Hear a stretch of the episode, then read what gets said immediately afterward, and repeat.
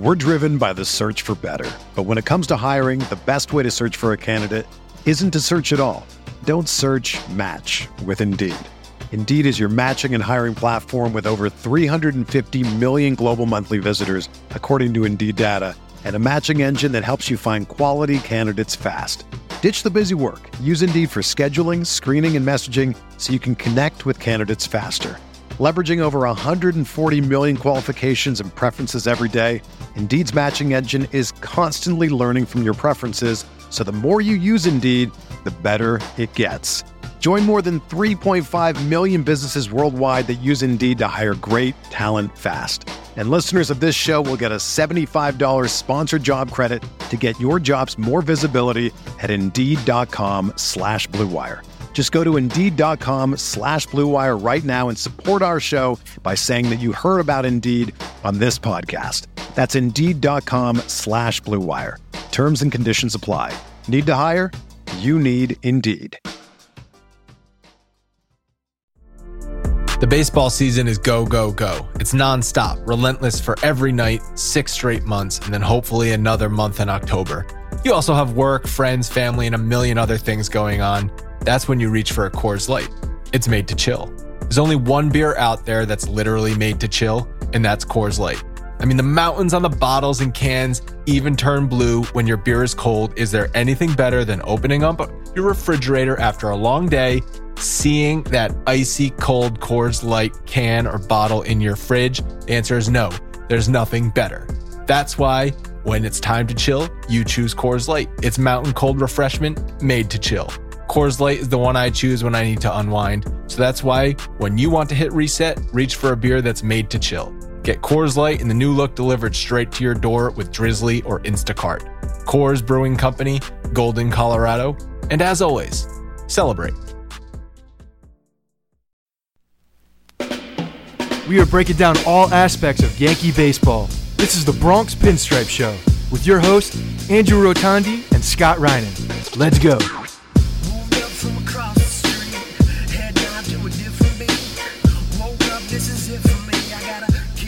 What's up, everyone? Welcome to the Bronx Pinstripe Show, episode 357. I'm at the beach, Scott. You know what that means? You're with Bucket hat. Bu- oh, bucket hat. I was going I'm with the bucket hat and- the negative times ten because you're with your father, probably. That's true. Yeah, yeah. But uh, I'm with the bucket hat, and so far, when I'm watching or listening to a game in a bucket hat, I'm undefeated this year. This year. Yeah, this season. That's a good number. I mean, I'm not going to mess with that. Anybody who messes with that is messing with fate. So, rock the bucket hat. I- You should probably put it on right now. Well, it, I was, I would. Do you not want this podcast to go well? on video? As you can see, the uh, it looks pretty stupid with my headphones on. It so looks- it's just gonna sit beside me. I gotta tell you, it looks really stupid if you put it over your headphones. But if you put it under your headphones like a normal person, probably No. look okay. No, it, it won't. Here, watch. This is. Oh yeah, no, it looks great. Looks great. have to tweet that video clip out. But uh, yeah, as, as I've mentioned on the podcast before, uh, it's my grandfather's bucket hat. He was a diehard Yankees fan, huge Joe DiMaggio fan, as an Italian immigrant who could not be. So I think that's where the good luck comes from. cool, man. I love it. It's the only reason I don't make fun of you for that bucket hat is because it's got nostalgia. That's the only reason. Or our guy Brian down in the Baltimore DC chapter is trying to make bucket hats work too. But he has He's going so- bold, man. He's going really bold with that with that thing. Maryland flag. The Maryland that's flag. The Maryland flag. The Maryland flag has got got aggressive. You know, like the the Under Armour guys are like, you know what? We're a cool brand. We're in Maryland. We're gonna we're gonna do it anyway. Like Oregon did it with Nike, so we're gonna do it with Maryland. And they chose the flag as like the thing to do. And it's probably the busiest flag I've ever seen in my entire life. yeah, you can't even make out what's what. Yeah, so like the fact that they put it on everything now, it's it's aggressive. You know, it's uh, I, I'm sure it's Well- cool for people in Maryland, and that's fine. Like, but they didn't let me into their college, so you know, f them. I have a hard time separating the Maryland flag from the Baltimore Ravens. So me as a as a not Baltimore Ravens fan, I, I can't. Uh, it's a little annoying. yeah, I don't care about the Ravens. I don't care about the Ravens one bit. Oh, you care about your kicker retiring because he couldn't hit, hit a kick in the preseason? Did he retire? Yeah, I heard that announcement on the on. Uh, Oh, I didn't even see that. WFAN today. Yeah, I don't care. Kickers are, you know, if they they go with the wind. The the Jets, they'll figure something out. I'm not worried about that. So for the Yankees, uh, split it, split the series up in Toronto. I, I was doing the, I was did the little post game recap video today, And I said it would have really sucked to lose three out of four. I know that team is talented, but they're still not a good team when you look at their record.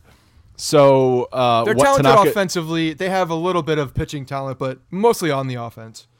You can kind of see the writing on the wall with that team, though. They're Yeah. going to be a real dangerous team, especially offensively in the next three. I mean, they're already kind of uh, dangerous offensively, but in the next one to three seasons, they're going to be a real pain in the ass to pitch against. All those, um, I was, I almost called them '90s kids, but they're not '90s kids. They're like 2000s kids, I guess. Late 90s kid, very late late 90s 90s, kids. early 2000s kids. But yeah, they're they're dangerous. Basically, all the, the all the um, their fathers are the ones I grew up watching. They're dangerous. that whole team is like filled with with uh, player kids. But Yeah, and now Bo Bichette comes up and just is yeah, I mean he's definitely one day of them. one. We got the we got the uh, the wrong Bichette, unfortunately. we got the other Yeah. we got the other Bichette that doesn't that did nothing, and I think is probably now caddying for for Bo. But I think uh, have to get out of there with a with a win today in a well pitched game today. First time they've won all season, not scoring more than three runs. So tonight, today was one of those days that I've been waiting to see for a long time. I've been, I've talked about this a few times, you know, whether it's in the Facebook group or on here. I don't even remember where I talk about things anymore. But I, you know, I- for a long time, I've wanted to see them win that close game, low scoring, close game where you know we need a full pitching game a- and not not have any kind of errors, not have the offense bail you out, but just a, it's just one of those low scoring, close and late, and let's get out with a W because it, it feels like those are few and far between. And today was that day. You know, today you got that really good start by Tanaka, which is something that we've been waiting to see. And by the way, I said he was close, and then he comes out and delivers a eight inning gem. Eight and eight. Can we not overreact? No, Can we I'm gonna overreact. It's can we fun. say this is a great building block and a great no, step in the right direction? because you know why? You know why? You overreact the other way. So why can't I react in a positive way? How about that? I'm sorry, I don't think overreacting to two straight months of Either way, pitching the um, is bad. the beautiful thing about that was you have uh, one guy handed off to your closer, and your closer do his job like he's supposed to do, and you win a one nothing game uh, off of a, a Brett Gardner RBI, which is even more beautiful. It's just it was a it was a well played game. It was a good game. It was just one of those like kind of old school baseball games that you uh, that we really haven't seen very often. Are you starting to eye? I know a lot of people are eye what the Astros are doing every day because right now they're tied with the Yankees for record, and they just blew a game to Baltimore. They gave up three. Three, they came back that. in the ninth, scored three runs, and then allowed three runs in the ninth inning and lost that game to Baltimore.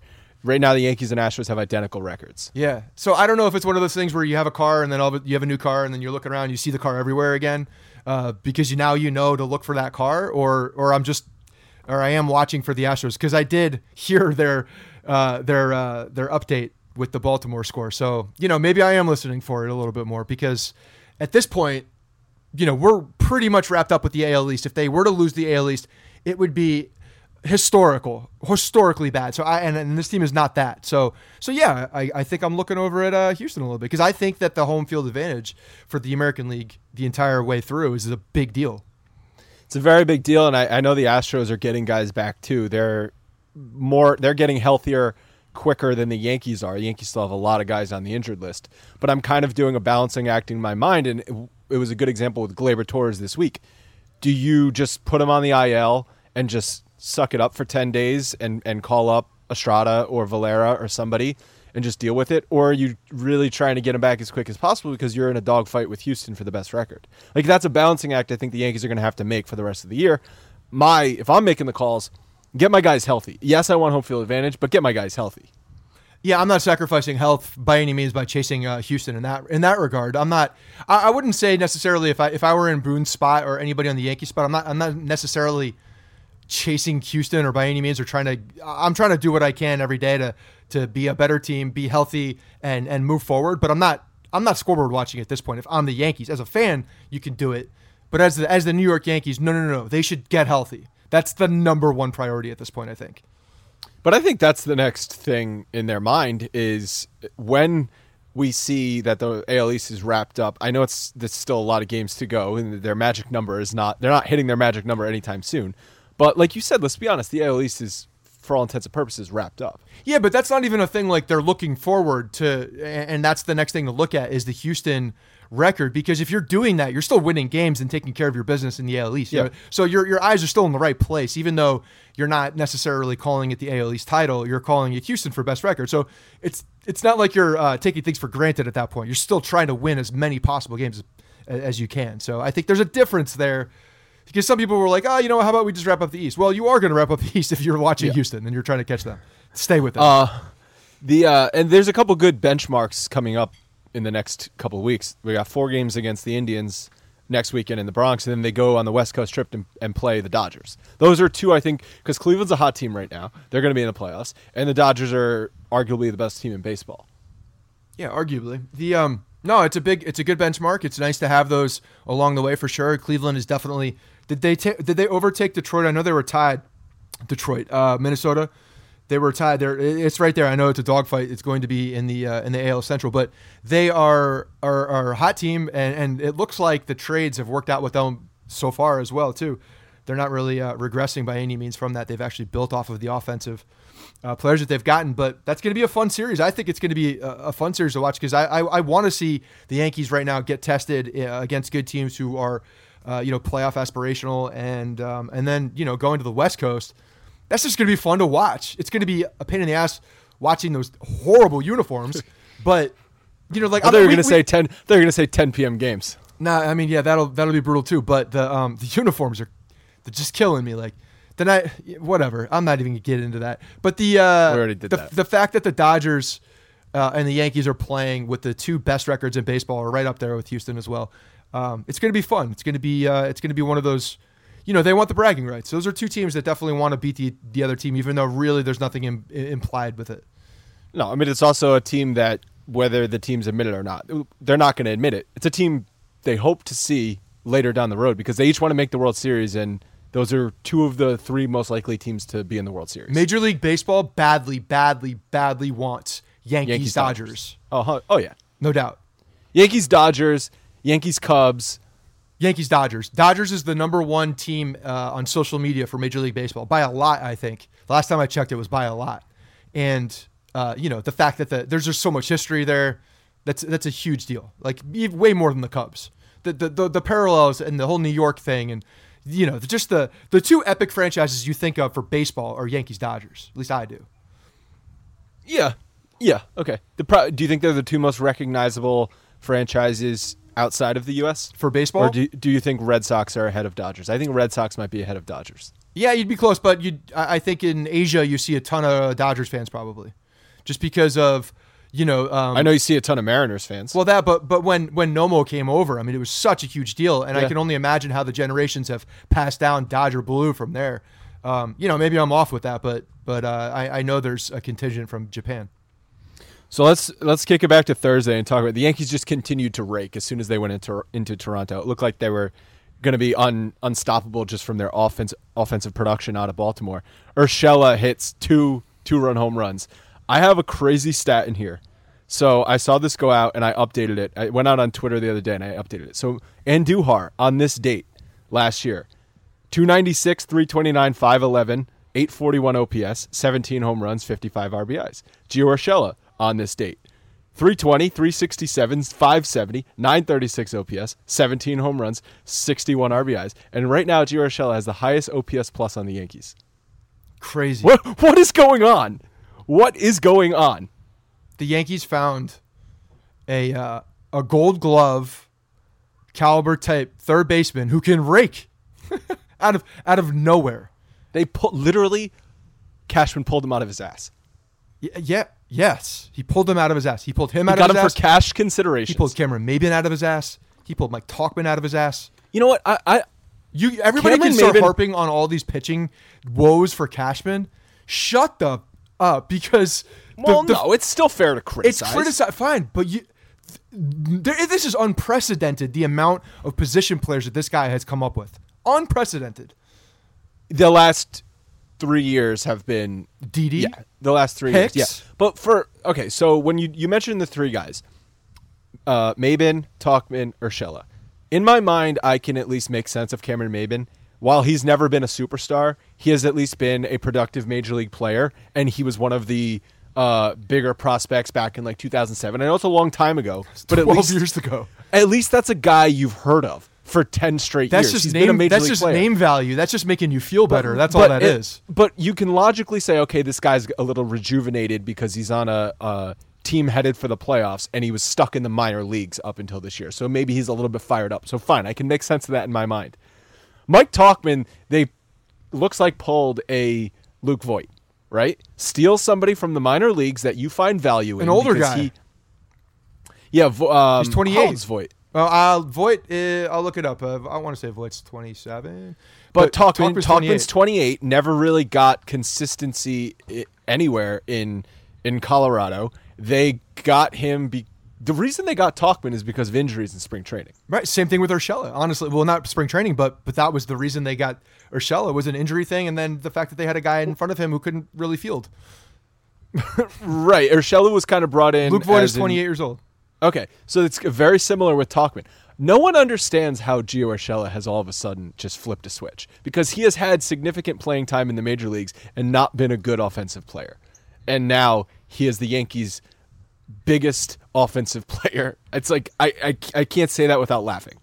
Um, Gio Urshela will be 28 in October.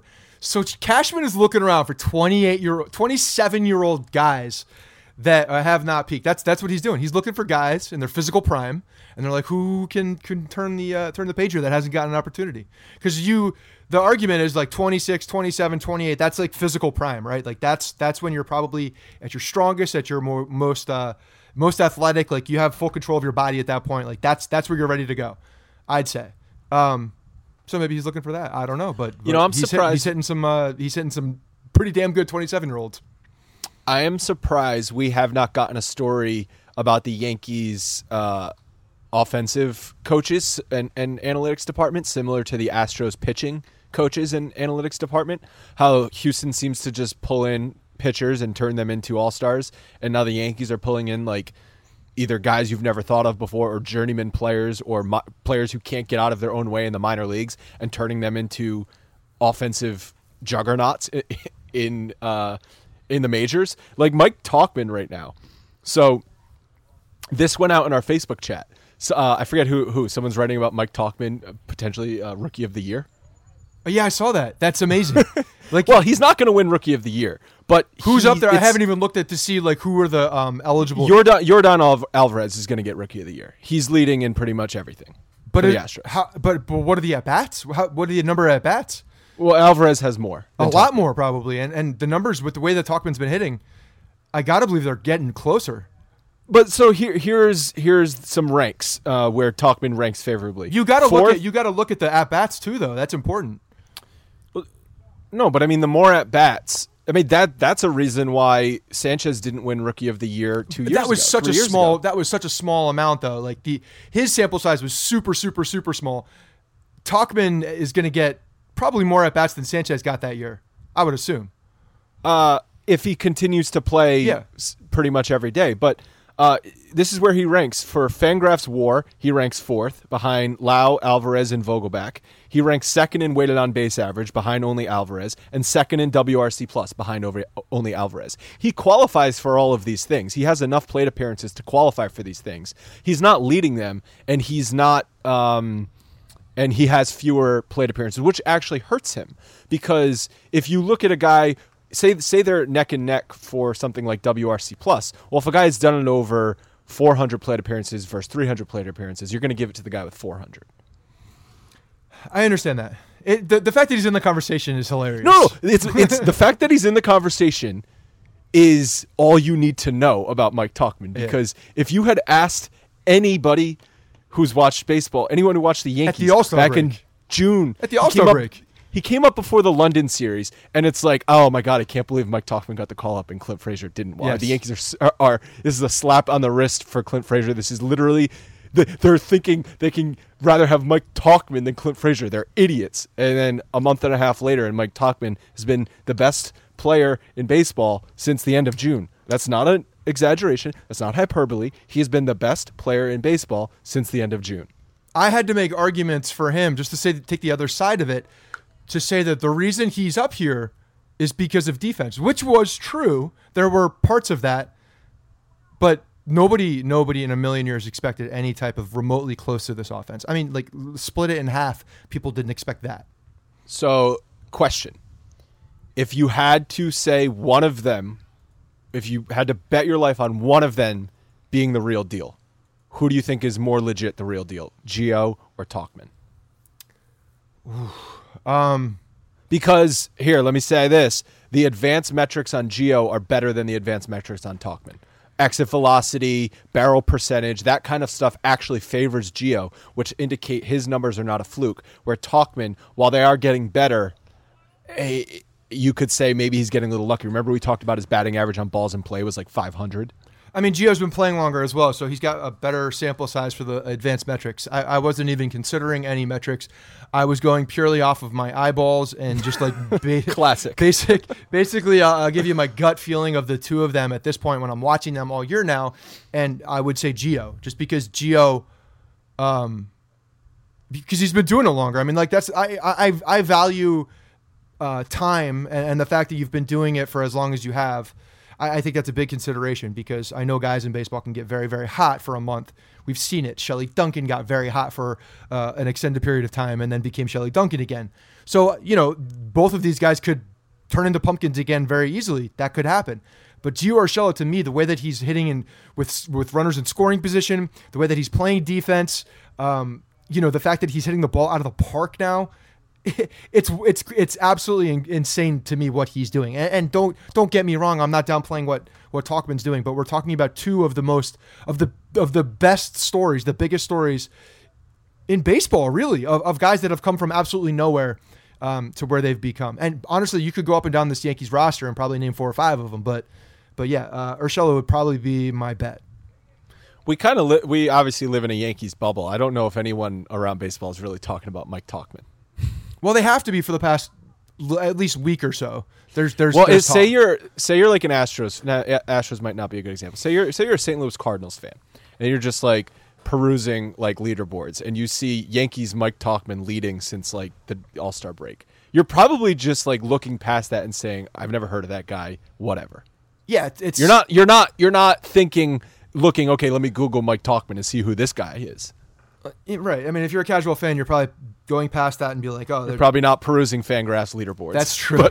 that is true. Uh, yeah, no, it looks like a, a an error or, or a guy that got just super hot at, at a time, which again could be true. Has Ursh- kinda been what's happening. But. Urshela has been doing it. I mean, Urshela took the spot of a guy that probably should have been rookie of the year last year, uh, and and was you know absolutely no name Is guy this one of the up. like? Could this be one of the biggest Wally Pipp moments since actual Wally Pipp? Yes, it very well. It really could be, even though I don't think Andujar's going anywhere yet until he gets back and shows who he can be. Or I think they might just change positions with him, honestly. But um, yeah, absolutely. I mean, this is a guy that's come out of literally obscurity and and proved to be a a, a dynamic player on the offensive side and the defensive side. There's no other way to put it. I mean, Like, I, he's been I just so gave good. you, I just gave you those metrics. A- A- Andujar was uh, maybe the Yankees' best hitter last year, and Urshela is blowing him out of the water in a lot of categories, and at least tied in in a lot of categories. Well, we're also seeing a lot of the offense season. just blow the water, blow out the water. What we saw last year too. When you look at the um, that Andujar number that we had up a couple weeks ago with runners in scoring position, the hits, Yeah. and the fact I, I don't remember. It may have been It Urshela total- total it number- was LeMahieu or total number of hits with runners in scoring position, And they were damn this near was this was like a month ago, Yeah. and Gio, excuse me, LeMahieu almost had as many as Andujar all of last year. right. And, it was like half a season. Urshela uh, two nights ago when I heard the. Uh, when I heard the LeMahieu number, when LeMahieu was hitting 415, I think it was, with runners in scoring position, at that point, Gio Urshela was number five, I think, in the league. So he's up there somewhere close to that number. So at this point, you're looking at a guy who's either bit, he's right there or exceeded. I don't have that number in front of me, but he's right there. So yeah, Th- but you're seeing more of that on the Yankees team. Period. Like last year, Andujar was one of the one of the saving graces for you know guys with runners in scoring position because the whole team was struggling with runners in scoring position. he seemed like the only guy who could put bat Yeah. on ball in a big situation. And that's why we, we were like, we need this guy. He he looks crazy at some points, but he puts the bat on the ball. He's got that, you know, that uh, that that innate ability to just make contact, and you need that in a lineup that strikes out so much. Who So knew we were adding like four guys that could help? German started the Thursday game and looked really good and then just absolutely hit a wall in the fifth inning. And I thought it was interesting, a couple things actually. So his previous start before that was the seven inning uh, start against Boston, which tied his season high for innings. So one thing I was thinking of are we starting to see him hit a wall because of he's pitched more this season than he ever has before.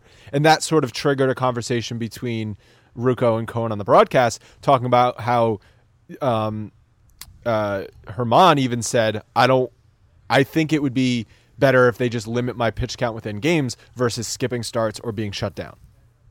Yeah, I mean, this is something that Cone has talked about in the past too about you know how they're going to do it and, and just the strategy of of limiting a guy when you're worried about the workload and and you're trying to get him you know managed to a point where he's going to be effective later in the season and into the postseason. And it's there's definitely no you know guaranteed recipe by any means, but Yankee fans are have been cut deep by this. So we're very very sensitive to how you're going to do this with the loss of Joba. We talked about that last week, uh, and you know how they mishandled that. And you know again, you know just across baseball, looking at how.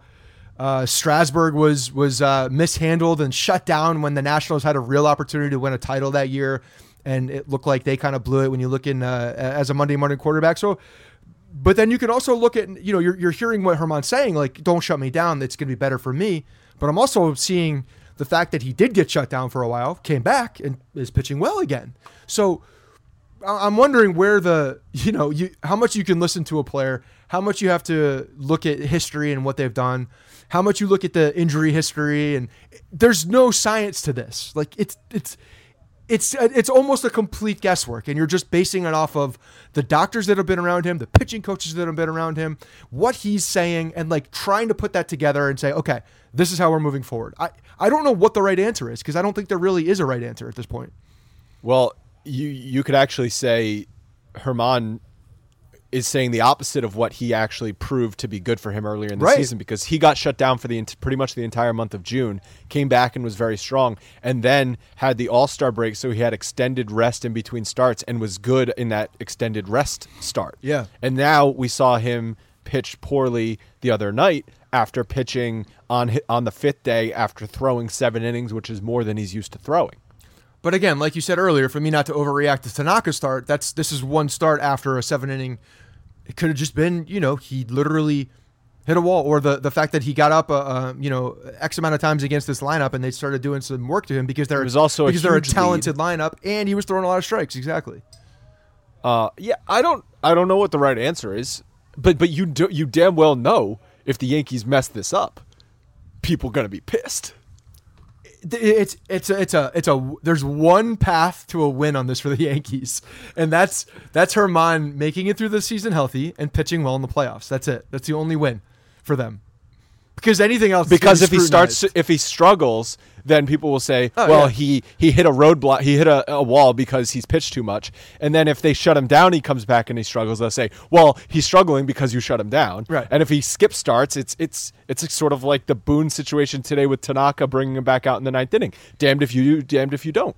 that one is, had even a little bit more leeway, I think. But but for for German, if you're looking at like the big picture, there's really only one way for this to go right for the Yankees, and that's for him to be healthy, pitch well, and pitch well in the playoffs. So everything's Is that fair? It's it's not fair. No, because I because because again, like I said, there's no science to this. This is this has this is uncharted territory because not not the situation. That's not uncharted, but you don't know how each guy is going to react. You have no idea how the body's going to react to different things until it happens. And unless you have um, you know, the proof, like maybe they're saying, well, we do we do have some data on this. He has been shut down and he's come back effectively. So maybe they're saying, well, hold on a second, we do have some data. I know it's recent and it just happened, but it's there. Maybe And maybe that's can a- do maybe is- that's what they're they're going to look at. here's also things they're going to be looking at.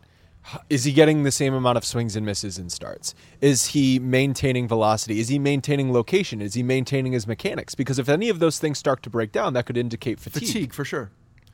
So if they see any of those factors raising a red flag, they can go to him and say, "Hey, I know you say it's going to hurt you, but it's actually going to help you. Trust us." absolutely, they could absolutely do that. Joba trusted them too.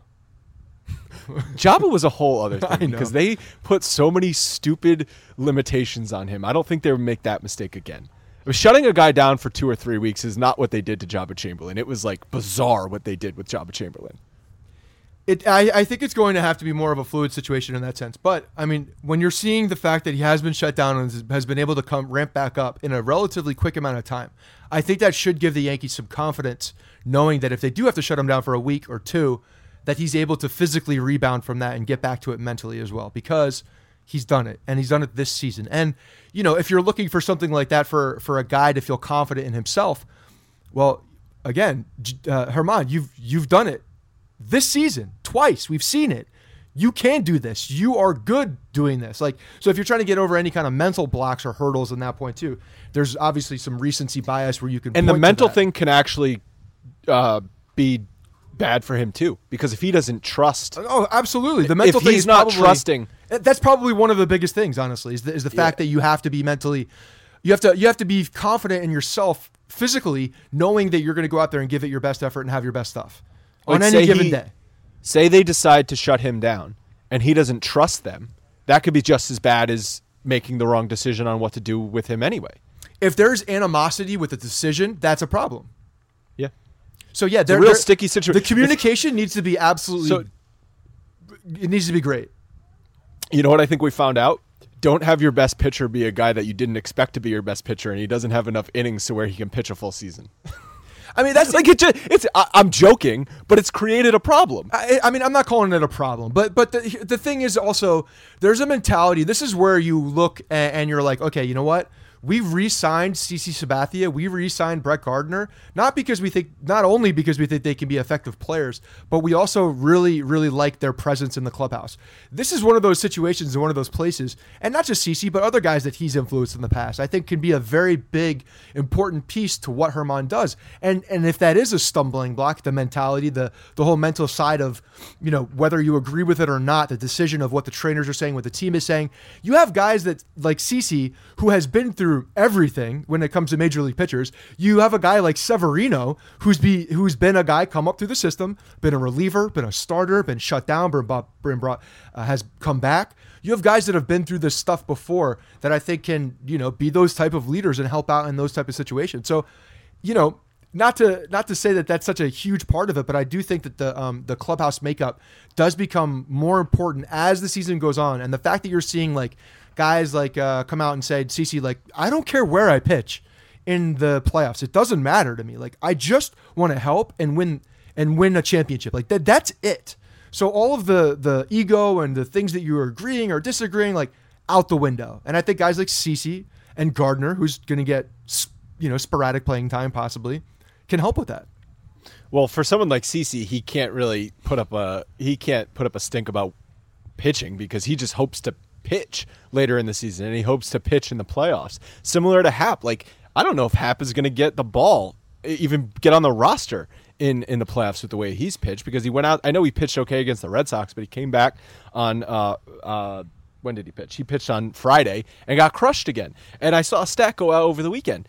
Among qualified uh, pitchers in Yankees history, he has the highest ERA and highest home runs per nine inning among any starting pitchers in the Yankees history. I mean, that's bad. It's not good. It's not So- a, that's not a good stat. I would not want to be I- I- can we associated can with we stat. officially say like like J Happ is not going to turn it around this year, or like I, I have no confidence he's going to turn it around this year.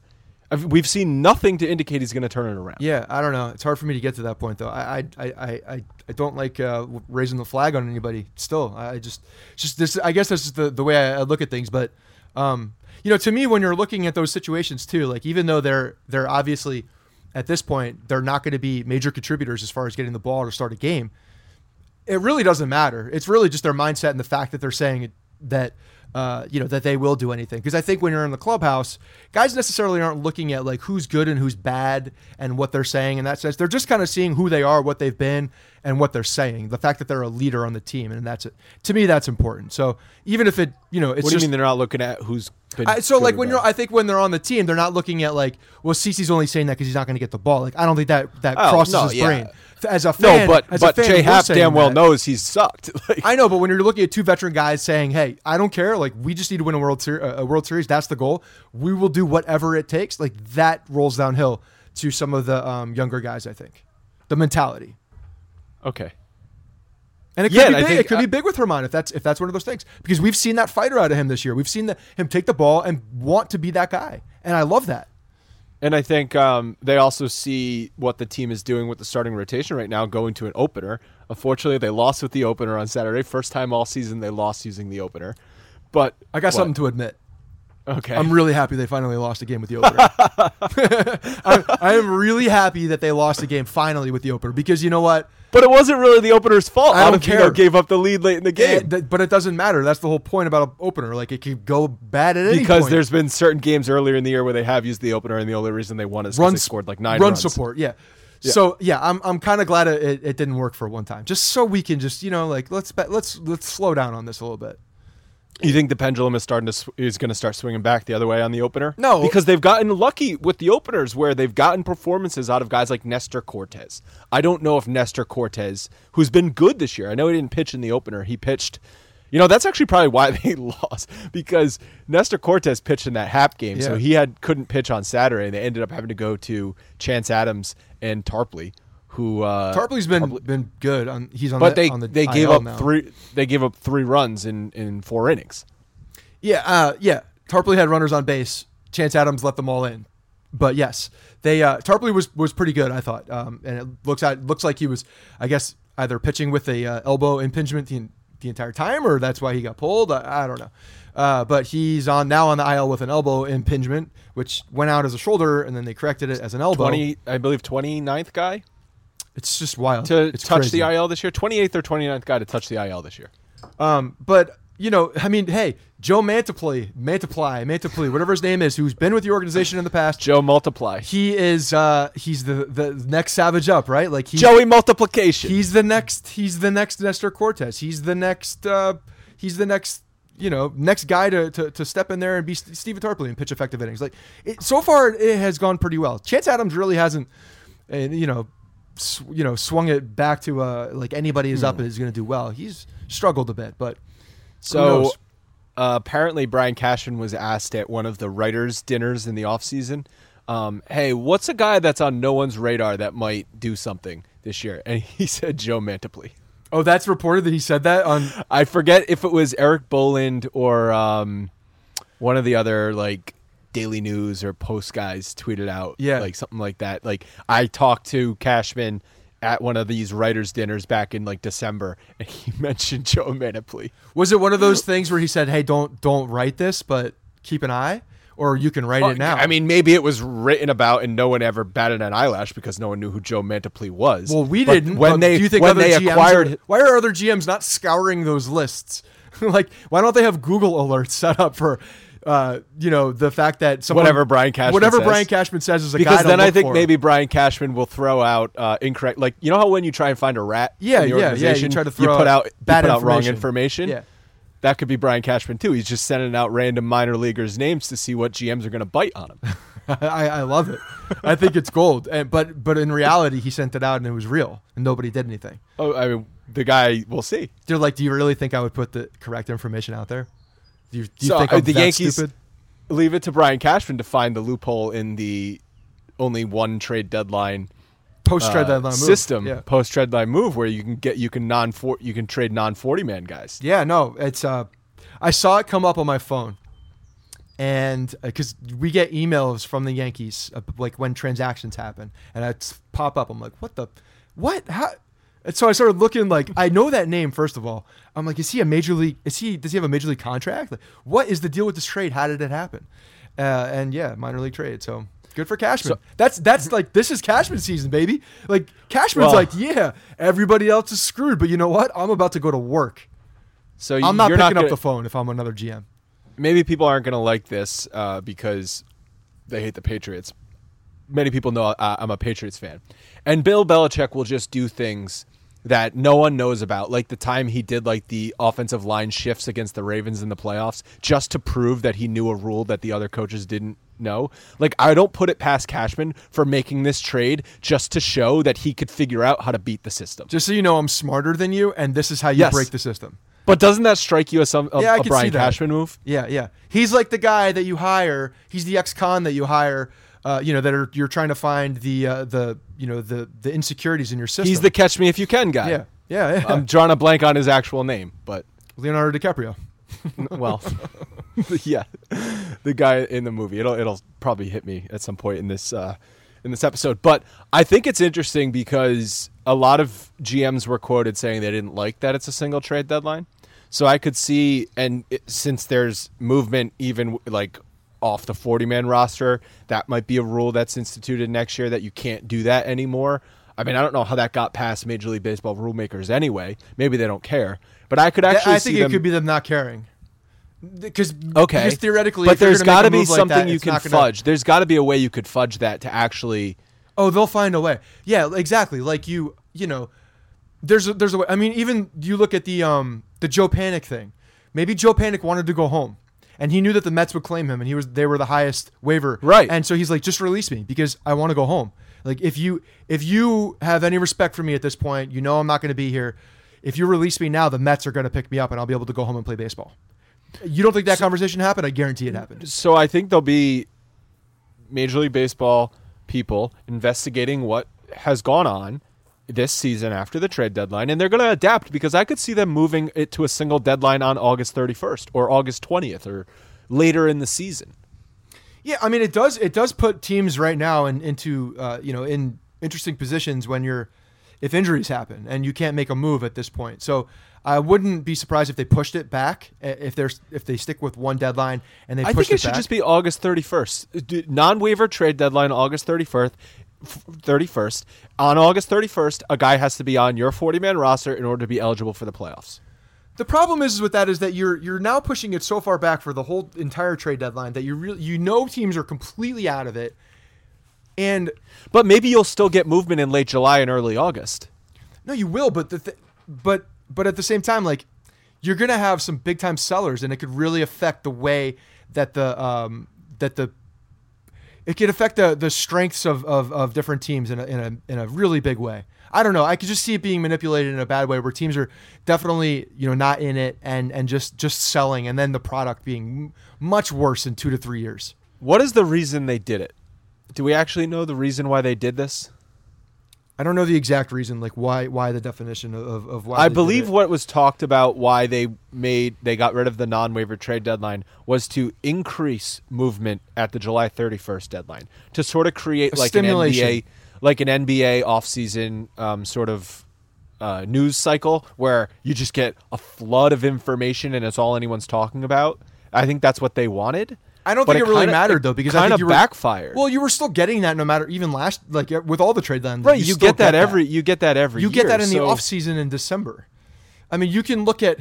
it's funny because if you look at like I mean, shit. Talk about where they need more movement. It's the off season. that's where they need to impose a deadline for sure, so that things don't drag out and people can move on with their lives and actually like understand. And also, so we don't have two of the best young free agents ever to hit the market unsigned in March. Yeah. Well, and then have guys not sign, period. So if you have a, a, signing period, then you allow people to come into camp. You allow teams to introduce them to your fans. You allow the them to make moves in the marketing side and, and establish themselves within a market. There's a lot of things that you can do if you are that are positive to me for, for baseball and for fans.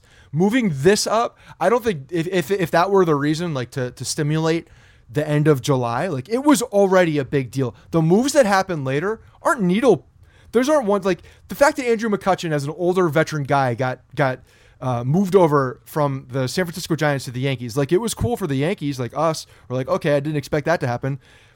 Baseball didn't care about that. Like baseball doesn't care about those those uh, those those types of non uh, you know post deadline moves. No. Not as much, at least. yeah, but I think it's uh, GMs have have specifically said I don't like this, so I think something will change. Yeah. Well, we'll see what happens. So uh, I want to tell you guys about Indochino before we move on to the rest of the show. Scott, I'm going to a wedding next weekend. I'm wearing an Indochino suit. Nice. I uh, I I went and I got it custom fit, custom made. Uh, it's a really cool process. You go in, you feel like a baller when you go in there. Yeah. Because a lot of people, you can't go into a place and just drop like five thousand dollars on a suit. Like that's not realistic. But you still want it to look good. You want it to feel good. You want to feel confident in the suit or tux that you're wearing. You want to feel like it's made to you too. That's a big Yeah. deal. And you don't want to go buy off the rack and then be like, well, it kind of fits, but it doesn't really fit. Like this thing's gonna fit you like a glove. Right. So I went in there. They they measured me. They they I'm able to pick out the fabric that I want. You can custom the inside lining. You can uh, put your initials on it. So I got AHR on there. dangerous. Like dangerous. I said, dangerous picking the picking the fabrics. Women are Well, like, I- "Are you sure I want my my husband to be to do that?" It's dangerous. So that's I brought Leanne, and and I also was like, this doesn't look stupid, right? To, to the to the people in there helping me. Leanne gets married and there's pinstripes on the inside of her suit. I was like, well, how about wearing a white? Can can grooms wear white? Is that a thing? white with pinstripes. I'll put a number on the back, no name. But um, if you guys are looking to uh, buy a new suit, buy a tuxedo, if you're looking to get something for a wedding you're going to, or maybe you're getting married yourself and you want to set up your groomsmen, Indochino is definitely the way to go. Like I said, you go in there, you make a custom, uh, you make an appointment, they custom fit you. You are confident that you're getting uh, a quality product. There's over 40 showrooms in North America, so you just search on Indochino.com. Uh, you can even in- input your measurements online um, or you can go in and get measured if you don't know what they are. Uh, Scott, tell people how they can uh, get a deal with Indochino. Yeah, so this week our listeners can get any uh, any premium Indochino suit for just 369 bucks at indochino.com when you enter the promo code Bronx at checkout. Uh, plus, you get some free shipping, which is awesome. That's a great thing. Uh, that's Indochino.com, promo code Bronx for any premium suit for just 369 bucks and free shipping. Incredible deal for uh, a premium made to measure suit. Again, these are for you, tailored for you. So once once again, go get your custom uh, suit and don't go back. Indochino.com, promo code Bronx. So I got some numbers here about starting pitching and number of times through the order. We know the Yankees don't like to really stretch their guys through third time through the order, um, but the numbers really bear it out. So first time through the order, Yankees pitching allows a 731 OPS. Second time through the order, 781 OPS. Third time through the order, 971 OPS. League average is 797, Yeah, and they're allowing big a, 971. That's a huge difference. that's why we have a bullpen, isn't it? Well, yes. But you'd say, okay, well, is that just like numbers being skewed by Sabathia and Happ, and and it's not the guys who you're really going to be trusting? Not really, because German third time through the order, 898 OPS, Paxton 985, Tanaka 1000 1.002. It's going to be under a thousand now because it's excluding Sunday stats where he went eight innings. Uh, Sabathia over a thousand OPS. Happ actually 889, surprisingly the best out of any of them third time through the order. But the catch on him is 800 OPS every time through the order. Yeah, it's you don't want you don't want it to be like that way the entire time through. He's got a lot. Whereas of like German, Paxton, and Tanaka really fall off a cliff the third time. Yeah, I mean, I- I'd be interested to see where that is on baseball, uh, you know, across the board, and how prevalent you see this. Um, I gave you the stats 797 league average third time through the order for p- starting pitching. I know, but when you're looking at it, uh, what I mean is like dissecting each line, each rotation, and like seeing where those numbers actually lie for the for the top guys too. And I'm curious to see in, in today's baseball, you know, where uh, the the top 10 percent or the top 25 percent of baseball pitchers today in 2019, where they where they rank in, in a in a stat like that, because I I have to assume it's higher, you know, going back to uh, other years as well. And the fact that there's you know such a focus now on bullpen, and the Yankees have spent so much money on their bullpen. The fact that they have all these these guys that could come in and pitch, you know, I, I don't think this number hurts us as much uh, in the playoffs as it does in the regular season because you're trying to stretch guys, you're trying to save your bullpen as much. But when you go to the postseason, like to me, that number, while it's not great, obviously, you're you're kind of you're you're at, at that point on the third time through, you're you're almost at a pitch by pitch, batter by batter. Um, you know situation. So who cares? Like they'll get, if they get past the guy or if you have horrible numbers you have this bullpen in there for this reason. So i don't think it actually affects the yankees as much when you're looking at like what we're here for and that's to win a championship. Well, the Yankees pitching staff overall is built to these numbers, meaning that they have a stacked bullpen for for specifically this reason. yeah they're combating it they know it's But there but you know, the third time through the order could come in the sixth inning or it could come in the fourth inning. Like that's a big difference. well i mean if it's coming in the fourth inning Could it? you got other, you got, it couldn't. you got other problems Could it even? What's the minimum it could come through? I should have figured this out. i don't know nine Six. nine times three. Sixth inning. Seventh inning is the minimum it could come.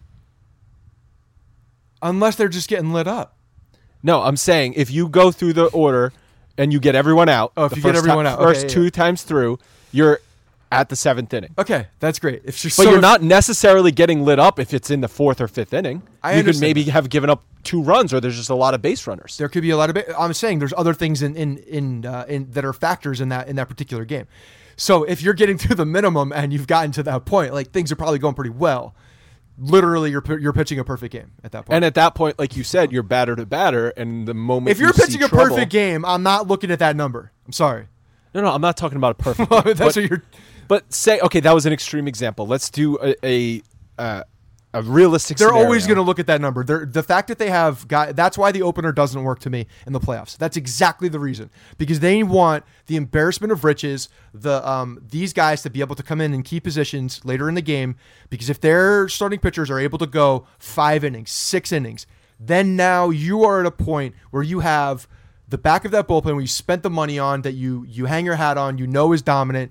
You want them to come in because those numbers now become a, a you know a factor. So yeah, it's a, it's a big deal, and it's how this team was built. I think a, a big issue with this is why? Why are the Yankees so much worse than league average third time through the order? Is it the pitchers they've chosen? Is their pitching style? Is it just how they're coached? They're coached, give everything you have the first two times through the order, and then we're going to go to our bullpen.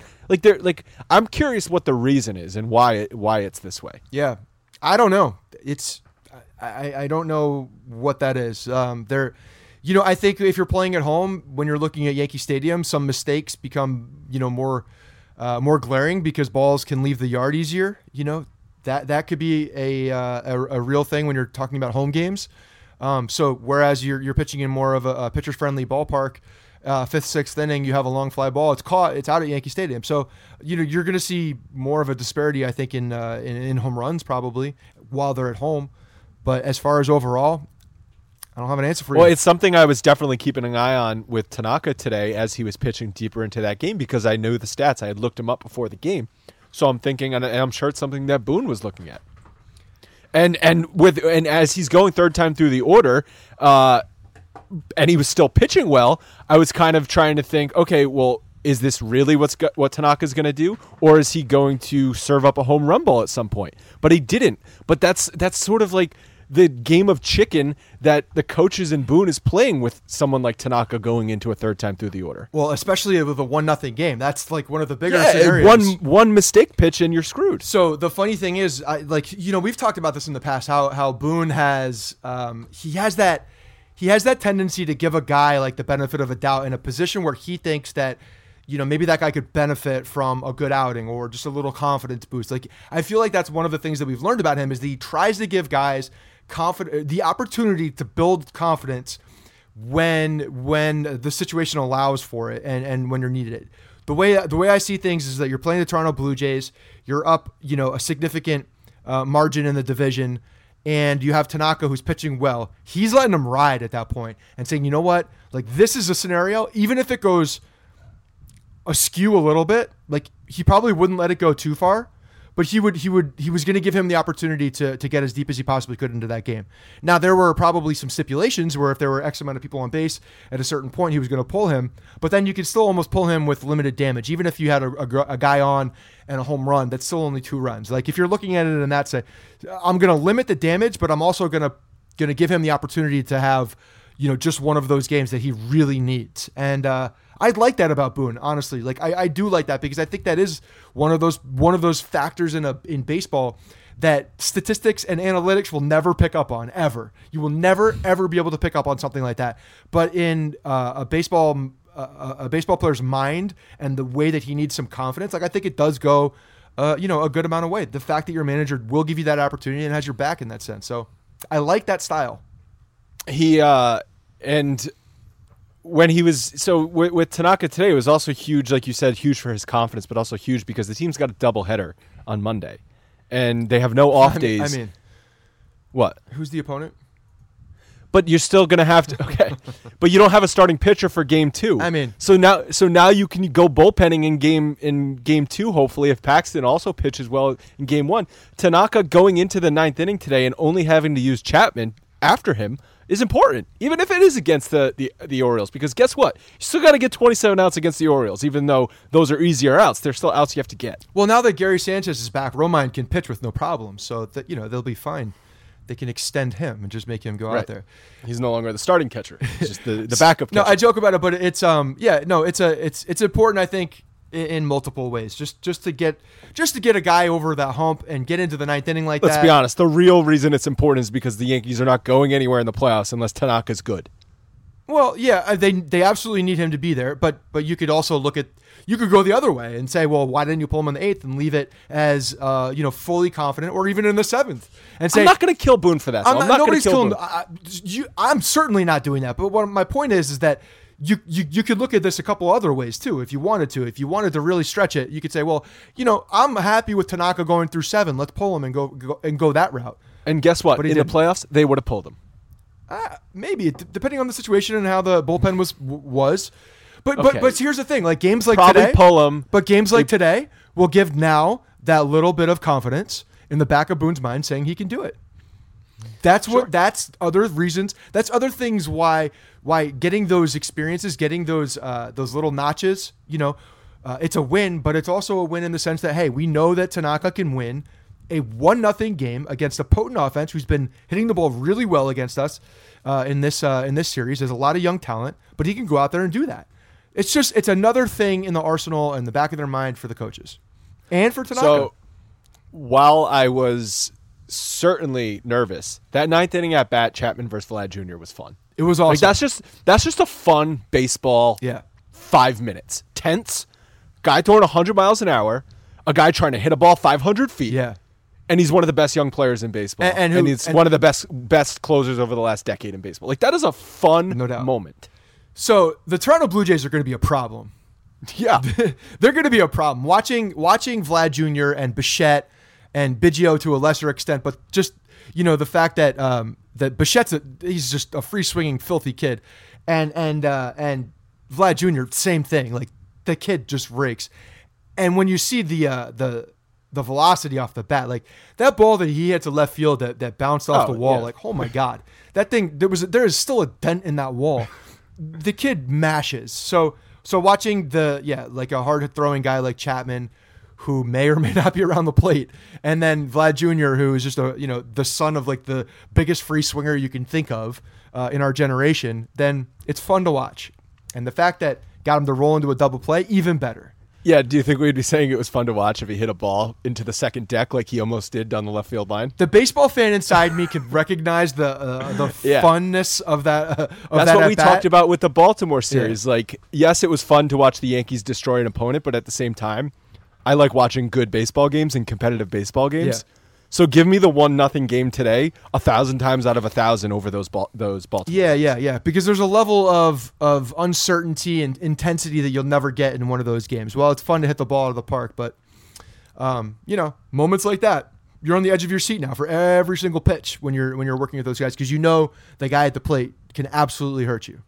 And usually, the longer an at bat goes, like it did, the worse it gets for the pitcher, and the batter's timing it up. Yeah, yeah, absolutely. No, absolutely. It was it was good, and and the Chapman threw it. Man, he that the um the the pitch to close the game out pulled the string, pulled the string on him twice in that at bat, but it was a great pitch, and he's really he. I, the thing I'll I'll tell you about Chapman that I've noticed so much this year is that he's really he's still got the velocity. He's hit 100, 101 on the on the radar recently this past week.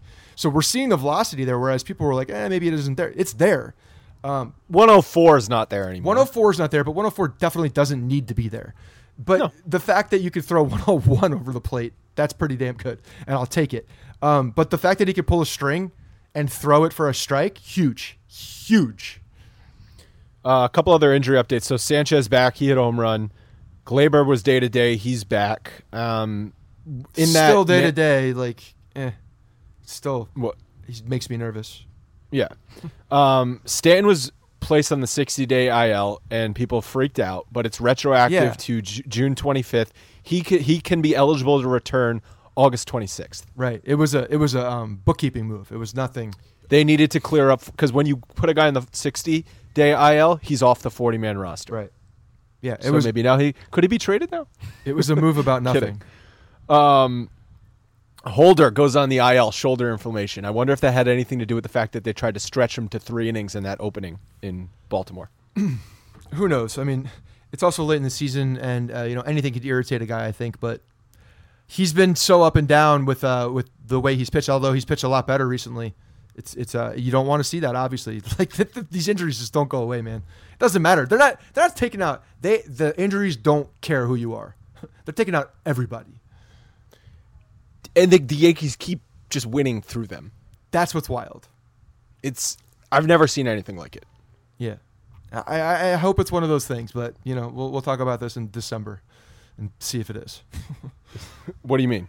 I'm not I'm not, not trying to go into it, but it feels it just it just feels like it, it, when you see things like that, you're just you get a good feeling about it. That's all. Oh, okay, I think I know what you're saying. I you mean, don't want to say it really you don't want to. Yeah, can you, you just don't want to jinx Can you just stop talking about it, please? All right. I'll talk about SeatGeek instead. So the Yankees are coming back home. They got a bunch of games this week. Doubleheader on Monday. Then they got Cleveland, which should be a really fun series. If you guys are trying to go to that game, definitely should check out SeatGeek. Uh, SeatGeek makes it easy for you to sell uh, to buy tickets. Do you ever feel like ticketing websites get uh, make getting into the event difficult on purpose. It's as if they're so big they can uh, get away with not caring about the customer experience. SeatGeek definitely cares about the customer experience. They have over 50,000 five star reviews on their app, so you know they have good customer satisfaction. They pull together millions of tickets from all over the web, then they rate it on a scale of 1 to 10. They also color code it in the app, green all the way to red, so you can know if you're getting a good deal. SeatGeek displays them, like I said, on the interactive map and they're also fully guaranteed so you can shop with confidence sometimes you can go out there and you don't know what you're buying off the internet you know you're getting a uh, qualified uh, legit ticket from SeatGeek.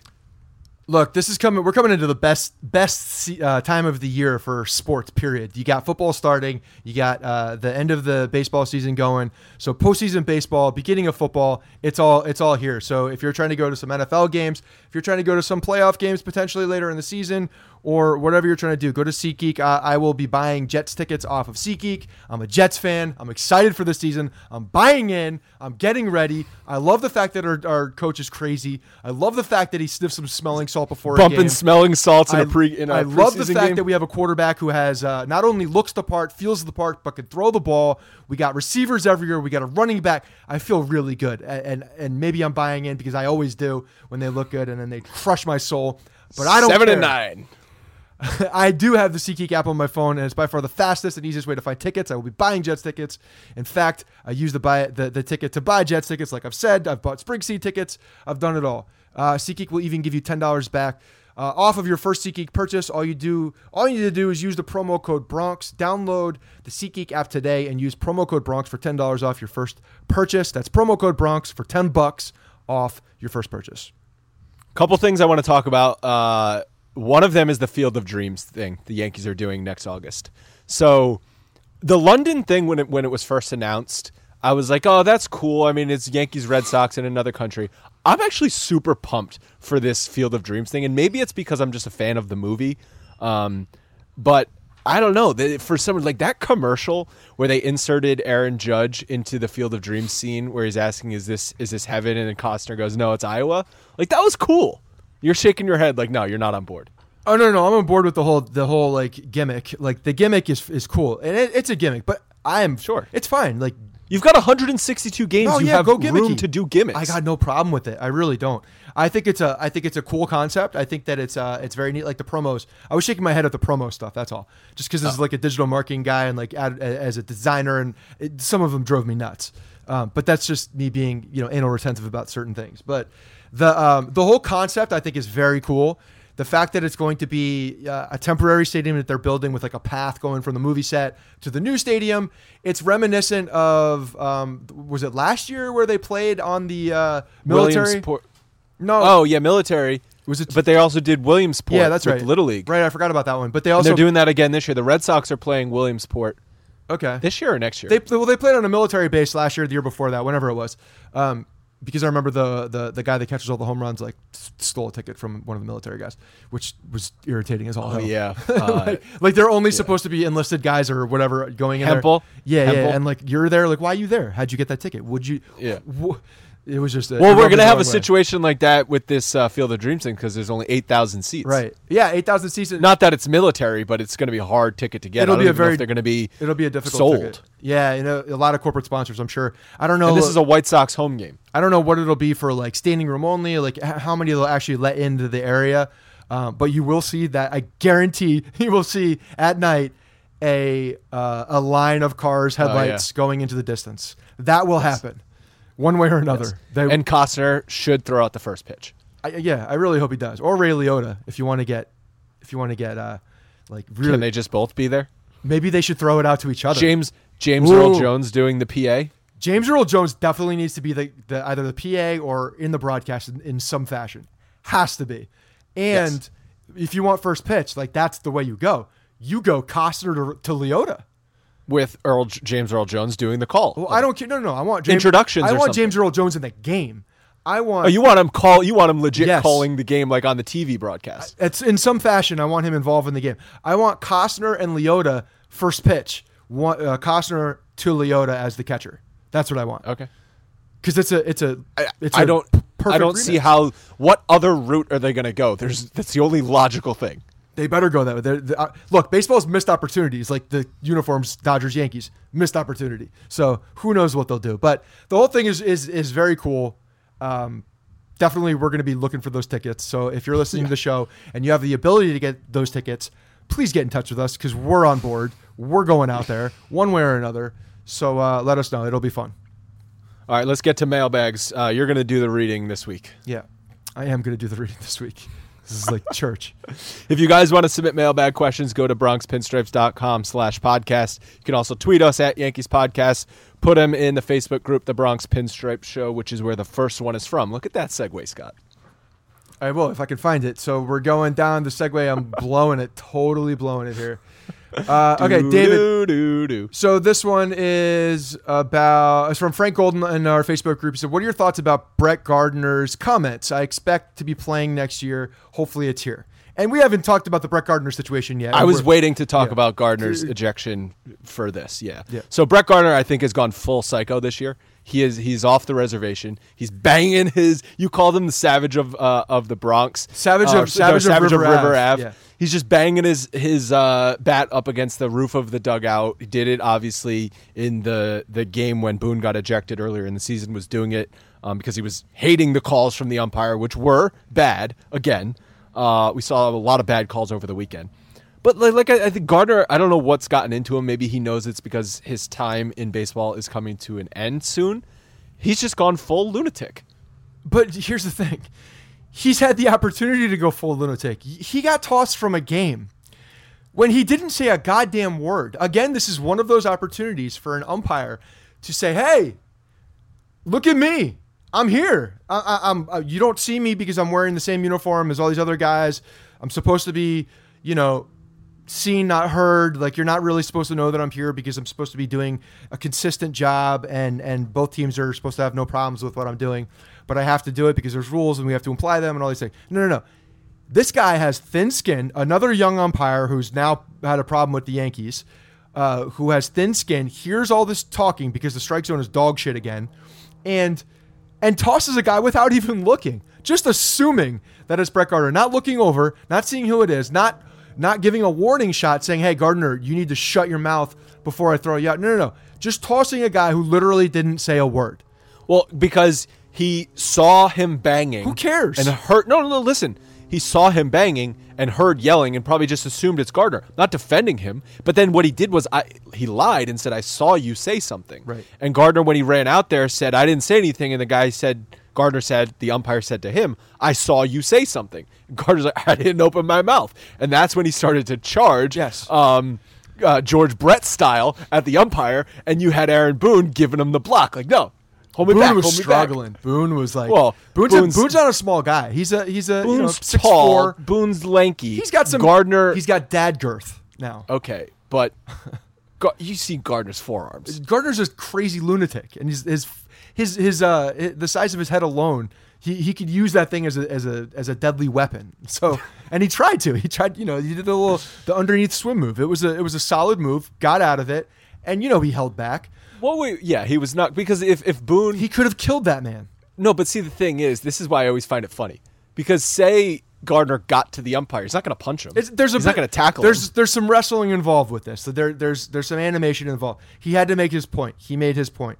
There was Yes. there was no the the fact is the umpire was in the wrong once again and and uh, you know he made a drastic decision in a game where the fans are coming to watch the baseball players play baseball. I'm not saying fans are coming to watch Brett Gardner play. I'm not saying they're not though. There could be some Brett Gardner fans that were very disappointed after that. But you know what? It's not the umpire's decision on when they come out if unless they do something egregious and he did not. Cameron Uh, Maybin was the one that was running his mouth a little bit, and it was the coaches. Cameron Maybin had a rough series, kind of. He misplayed a couple balls in left field. Um, Gardner said the reason he was also upset is because Judge, who was getting a Yeah. day off and who had been really struggling, kind of just needed a break, had to go into the game in the fourth inning. Absolutely, you're, you're kind of you know you're hurting the dynamic of what the team's doing. You have days off. You you you know that guys need that. You're a guy that's benefited from those days off, so you want to make sure that your guys get them. And he's not going to get purposely tossed out of a game over something stupid, and then have Aaron Judge knowingly go into the game. So yeah, it's a it's a one of those veteran things where you you understand the situation as well, um, and you're not trying to get tossed there. So it's just one of those things, man, where you, you need to see an umpire. For me, I, I, want to see some discipline on that guy. And he, there's got to be some consequences, not just the talking to, but if a player did something egregious like that, there would be discipline, there would be a fine, there would be a suspension. Whatever it is, there needs to be something where these guys are held accountable. You know what the ironic thing is? These umpires, these young umpires who are making all these crappy decisions, are not helping themselves as it pertains to robo umpires. Like they don't want robot umpires because then their their jobs are in jeopardy. But the more they suck and the more bad decisions they make, the more people are going to call for robot umpires. the fact that they're available and we all know that the, technology is there it is uh, is just like the immediate go-to now so like we know it's not like it's a futuristic thing like oh someday we should have robotic no no no we could do that tomorrow if we wanted to. So it's a, it's a really convenient way to go for a fan. So yeah anything that you do badly or on the on the side where you could be scrutinized like that's the way to go. You go to the, the area where really there's no error. It is what it is.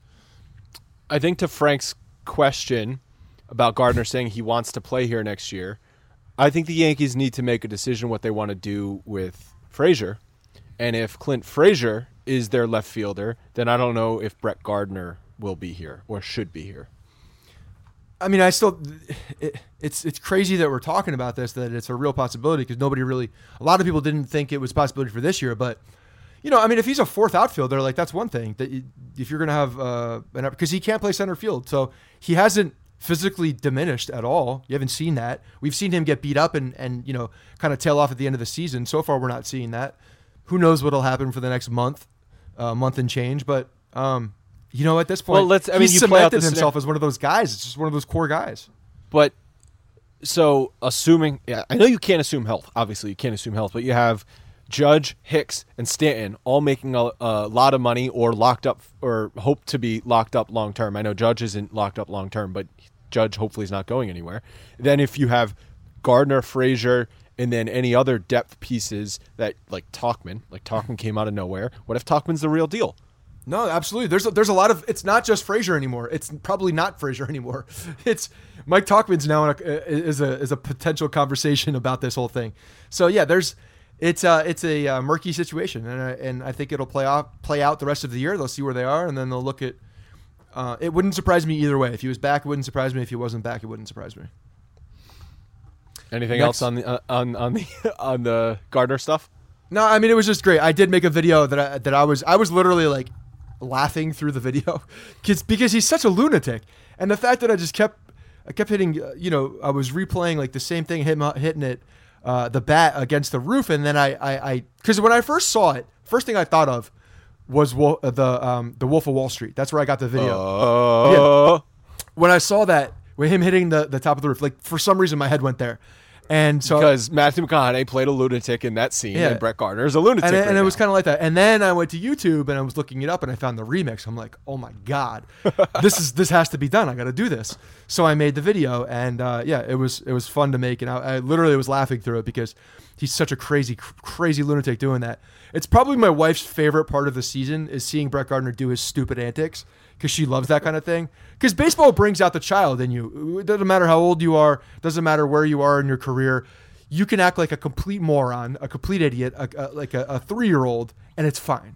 But it's so weird because we've never seen Gardner do this at any point in his career. Bang, bang the uh, top of the. It's a new move. He found it. It's a good move. He went to it. it's going to be his new thing because like Paul O'Neill always punched water coolers, but he always did that. You know, like all of a sudden Gardner in the uh, in thirty whatever old he is, his thirty six year old season, he's starting to bang bang uh, bats on the roof. I mean, he likes it, and and he said there was no there are there's no rule against it until until now. Maybe They're pro- oh, just watch. They probably will. well, maybe now that they're like you know Brett, there's no rule, but just so you know, if you do it again, like you're probably going to get uh, warned or tossed or something. Who knows? I like that he's doing it. I like seeing dumb shit on a baseball field. It makes me happy. So it's like watching a uh, a basketball coach go completely ape shit. Like I, I love that too because they're it's a grown man acting like a complete moron, and it's acceptable. I like that. All right, next one is from David Yu. He says, "Do you think the Yankees will sign Didi in the offseason, or do they move Gleyber to shortstop and put DJ at second? If they do sign Didi, how many years should they give him?" So, I think the fact that Urshela has been playing so well and LeMahieu is better than anyone even could have imagined when they signed him, and, and Didi's contract is up, people are saying like, "Oh wow, is Didi actually not going to be on this team long term?" Yeah, I mean, I, I, I think I feel like I speak for every single fan of the New York Yankees in saying that we all want him to be a part of this team for a long Sure. time.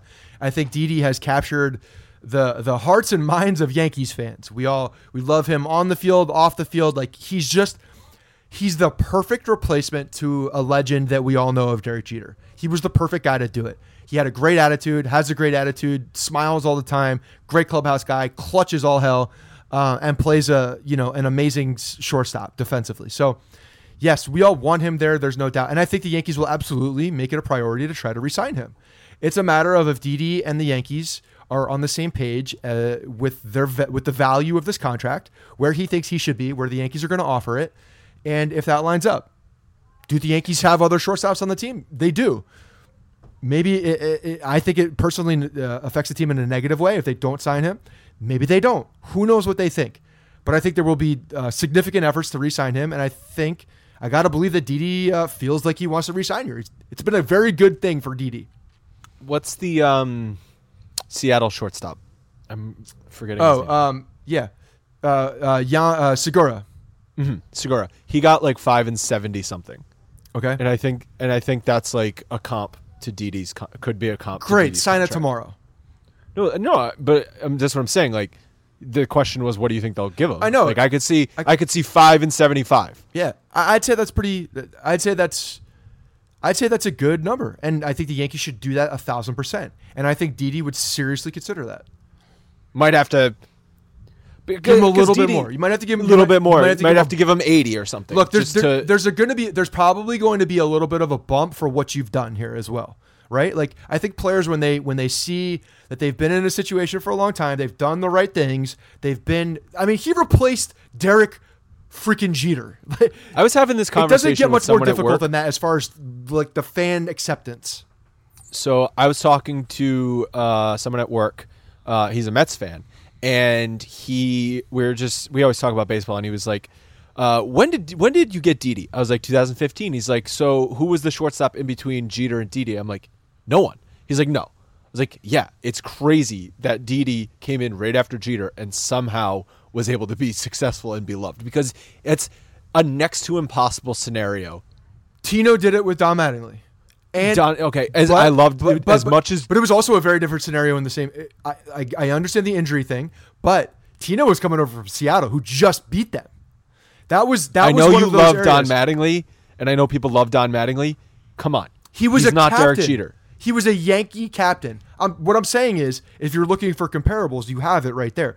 Maybe it's not to the same level, but it was also very different scenarios in the sense too. Tino Martinez came from a team that literally just knocked Don Mattingly out for his final year, knocked the Yankees out in an opportunity where they had a good team. They had just been screwed by a strike the year before that. Like there were a lot of good things going that way, and Tino was on the enemy, was on the team that beat them. So there were there were But a lot of hurdles Tino was a them. good baseball player. Fans could say Tino's a good baseball player. People Who gives a shit? Do you think? Do you think it matters though that that it, it's a good. I- I'd say it's yes, almost, it does matter for for. I, I'd say it's harder for a good baseball player to come from an enemy and replace a legend than for an uh, obscure guy to uh, over uh, shoot everybody's expectations. Um, well, maybe In f- New York. Maybe f- I don't know.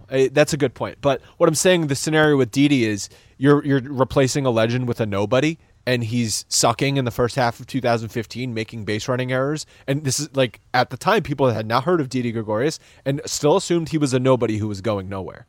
Oh, for the for the majority of fans, yes, I, for sure. Nobody was seeing him as the replacement at that point. No.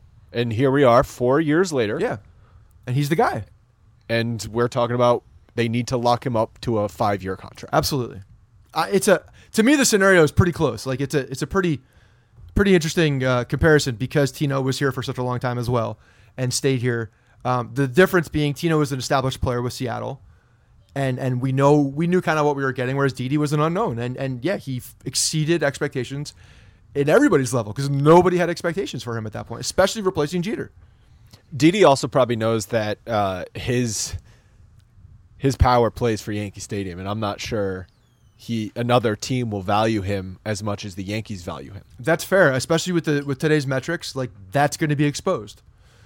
The fact that he doesn't goes- pull the ball, the fact that I'm sorry that he doesn't go opposite field for any kind of power at all, is a Right. is a big deal for other teams Right. probably.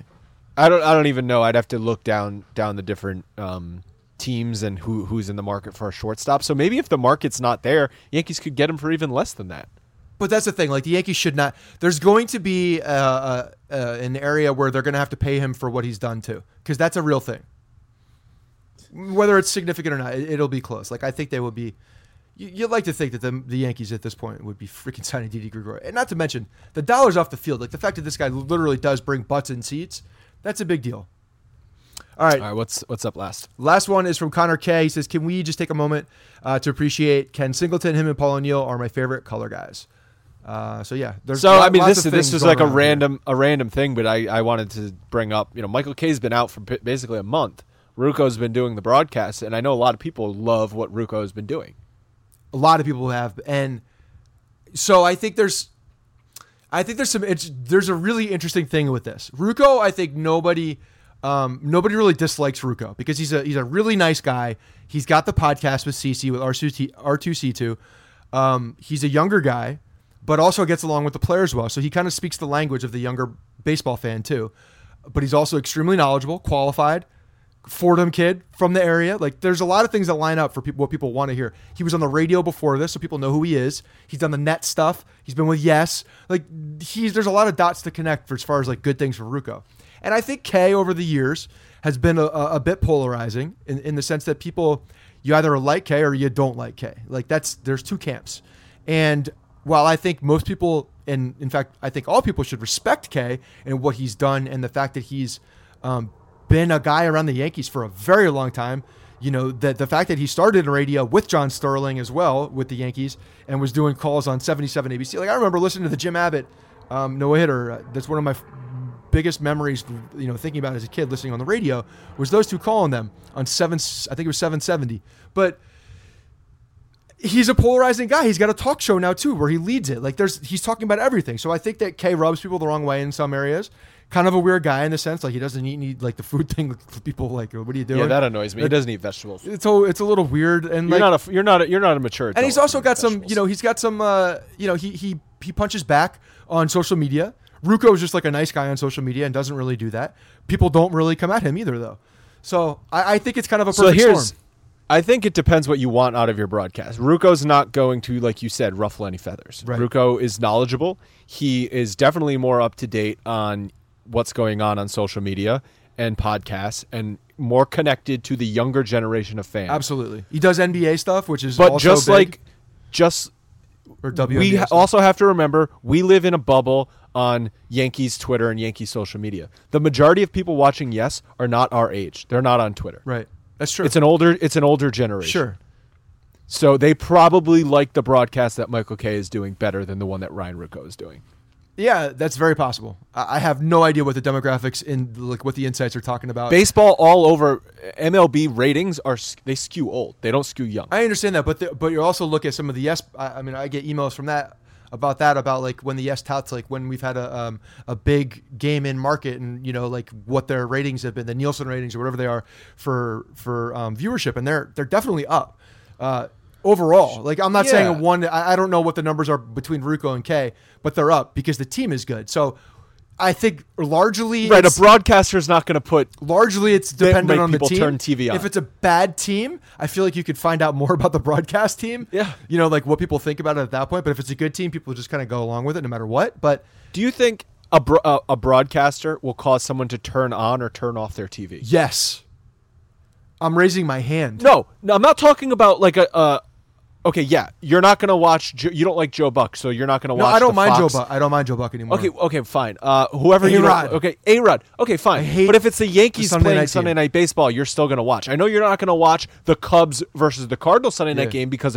A Rod will annoy you. But if the Yankees are playing, you're still gonna watch. You're not gonna turn off. Oh, absolutely. But guess what? I did mute it for a large part of the game. I'm I don't serious. think ESPN cares because they're still getting. I know, the but my ratings. point is that they affected the how I watched the game.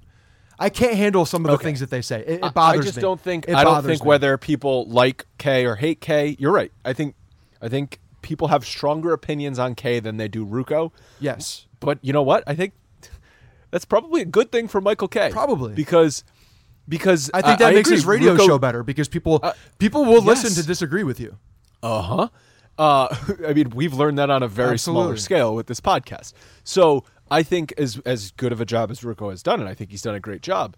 Uh, Mike I- I Francesa think- is still on the air for one reason. well. he- he- that's No, no, that's no. thing. But that's that's very relevant to this. The reason he's still on the air is the older crowd that's listening to him. it's the older crowd, but also disagreements. But but the younger crowd drive ratings. I don't think the younger crowd's listening to him on the radio. Michael Kay. I think the younger Michael crowd's K- listening to Funhouse and then Oh, and then oh, yeah, and then, Funhouse. and then commenting on it on Twitter. Yes, but for Michael Kay's yes broadcast with the Yankees, I think he brings up more interesting points than so far Ruocco has brought up, discussing points about the team. And maybe I care about that stuff more because I think Kay do, does a an ESPN radio show for three hours a day, so he's this is like his world he's living in. Ruocco doesn't seem like he's the type to bring that kind of stuff up. He's not going to really criticize the team. He's not going to call something out when when something doesn't go well. Maybe he, he's not going to do that because he's not full time at this point. Well, I think there's a couple things. When you're, you, that's a good point. When you're talking about the difference between the two of them, yes, one of one of them is younger, one of them is more in tune with like pop culture and stuff, but one of them definitely has a, I think, a better, more strong relationship with the players inside there as well. That's a Oh, big, Ruocco, 100%. But that's a big factor. Like he's not so he doesn't he doesn't want to if He he, doesn't want to ruffle those relationships. Yeah, he'll be fair. He'll be fair. He's he's fair, I think, but maybe not in close situations. He's probably not as fair as So you would see a Ruocco guy, or I'm sorry, as, where a, it can- Kay.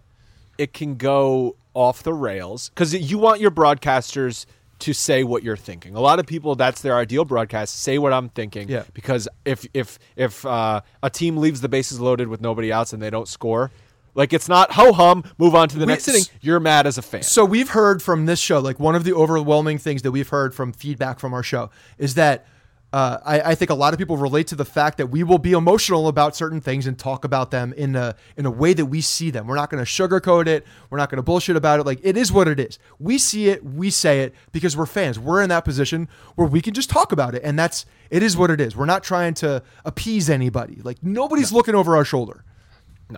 Um, But when you have a although it profe- is it is funny when we get the occasional person to think we're like in the pocket, or like the po- like Yeah. the team is in our pocket. It's like, are you out of your goddamn mind? No. But here, let me finish my thought. This is where when the Chappelle thing, when keeping it real goes wrong. yeah, yeah. Dennis Eckersley and and the shit he's talked about uh, uh, David Price. Like that shit hit the fan. There was a whole big issue on the team plane. So yes, broadcasters can take it too far, and I think Kay takes it to a, an acceptable level where I don't think any any team any player in that clubhouse is going to go to Michael Kay and say, "I can't believe you said this." Clint Frazier. But I st- Only one. okay, yeah, yeah, he did. But th- Okay. and that was almost like a misspoke. Like he kind of backstepped from what he said because That was on his radio show though, not on right. So, but he's still talking. Like it is still that guy. But he's one. You're, you're you're probably talking about the most polarizing Yankees player that's come along in a long time, and and then one of the most sensitive too. One of the most sensitive- That's not going to bl- put blinders on. Well, and also I think I think some of the things that Kay said were almost uh, taken differently than what he meant. And I know that's an easy, that's a very gray line as far as what you're you're trying to say and, and how it's interpreted sometimes. But I don't know. So I think there's there's things that, that can happen there as well. But Ruocco is definitely friends with some of these guys, and I think a lot of fans enjoy that part of it though because you're seeing the inside looks and it's not just a formal interview like if we had a guy on our show and we've had guys on our show before it's probably not going to be the same dynamic as, as Ruocco sitting in the press box with him no with CC there who is also like an intermediary who's on the team. And and like the level of comfort and and the way that they approach those interviews is very they're not interviews they're conversations they're different. And I get that. It's an inside view. And I think a lot of people love that part of the way that Ruocco is. While he's calling a game like some of his home run calls have been phenomenal I'm not I'm not criticizing anything Ruocco has done because I really like Ruocco a lot This isn't criticizing either It's of just different it's just to say that they're different, and I think there could be a place for both of them on next year's broadcast because I think Together? there's a, I don't know together, but you 'Cause that- could I mean, we've seen that for You the past few years.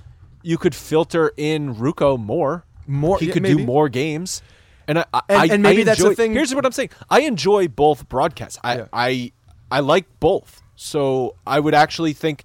I would like to have both more often because maybe a full season of Ruocco could get stale and a full season of Kay could get annoying. So b- have them both.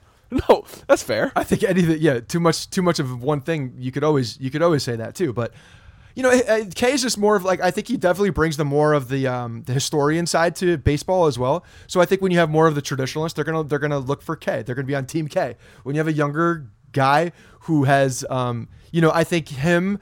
Uh, with Ruocco and the other thing is Ruocco and the dynamic of the the guy the other guys in the booth like I think it's very different. The dynamic between uh, Cone and Ruocco I think is really good. I think they're both on. Yeah, uh, the- Cone really appre- appreciates like the younger side of it. I think because Cone does he's more into the metrics, he's more into that side, and I think they have a different dynamic. The the Ruocco Singleton wasn't that great. I, I love Kenny Singleton. He's one of those guys that's a. I know, but it, you could just tell they weren't. So I speaking the same disagree. I disagree. I think Ruocco and Singleton are great. I, I disagree. I think Ruocco. I think Ruocco and Flaherty were terrible. There were, Well, I'm not. A, no one's really a, a Flaherty. but that yeah, there was a weird thing there. Like they almost like you could tell they didn't like each other. That's what I thought was something weird. I thought Singleton's one of those guys like he tries to be cool, and because of that he is cool because he's Kenny Singleton. You know, like he's he's just the guy. Like how can you ever say anything bad about him? But see, here's I think Singleton does a really good job doing the play-by-play, and he was the color guy while Ruocco was doing the play-by-play. I like Kenny Singleton as a color guy though, man. Like I, I, I just appre- I like that old old school baseball. guy. That's why I like Harold Reynolds because he just talks. I like those Alright. guys who just talk who've played. I like that. You know, different flavors. Good t- different good, flavors. Good talk, Scott. uh, thank you guys for submitting mailbag questions. Like I said, submit those for every Monday's episode. Any last words? No, man, that was a fun episode. I, I, I, enjoy, I enjoyed talking. Uh, that last that last thing about I, it's such a. I don't think we've a lot of people have talked about the dynamic. People just like, oh, I like this guy, don't like that guy. Like, talk it out. Why don't you like him? Why do you like him? Like, what are the reasons? I feel like you could get to Because somewhere. also everyone has to have an opinion, Yeah. uh, like a, a, a black or There- white. Everything is black or white on Twitter. It's like no, I, I like both. There's a That's- world where you can like multiple things. it's okay. All right, that's gonna do it for this episode. We will talk to you guys Thursday. My last name, I roll through the city with my headphones on, and when the feeling is gone, I'll turn around and go home. Hey guys, thanks for listening to the Bronx Pinstripe Show. Make sure you find us on iTunes and subscribe so you can get all new episodes directly onto your phone. If you do like the show, we'd love for you to take a minute and give us a five star rating and review in iTunes. It really helps us out and allows us to create more shows. We're on Twitter at Bronx Pinstripes and the same on Facebook. You can always find us there talking Yankee baseball. Thanks again, guys, for your support. Really appreciate it, and go Yankees.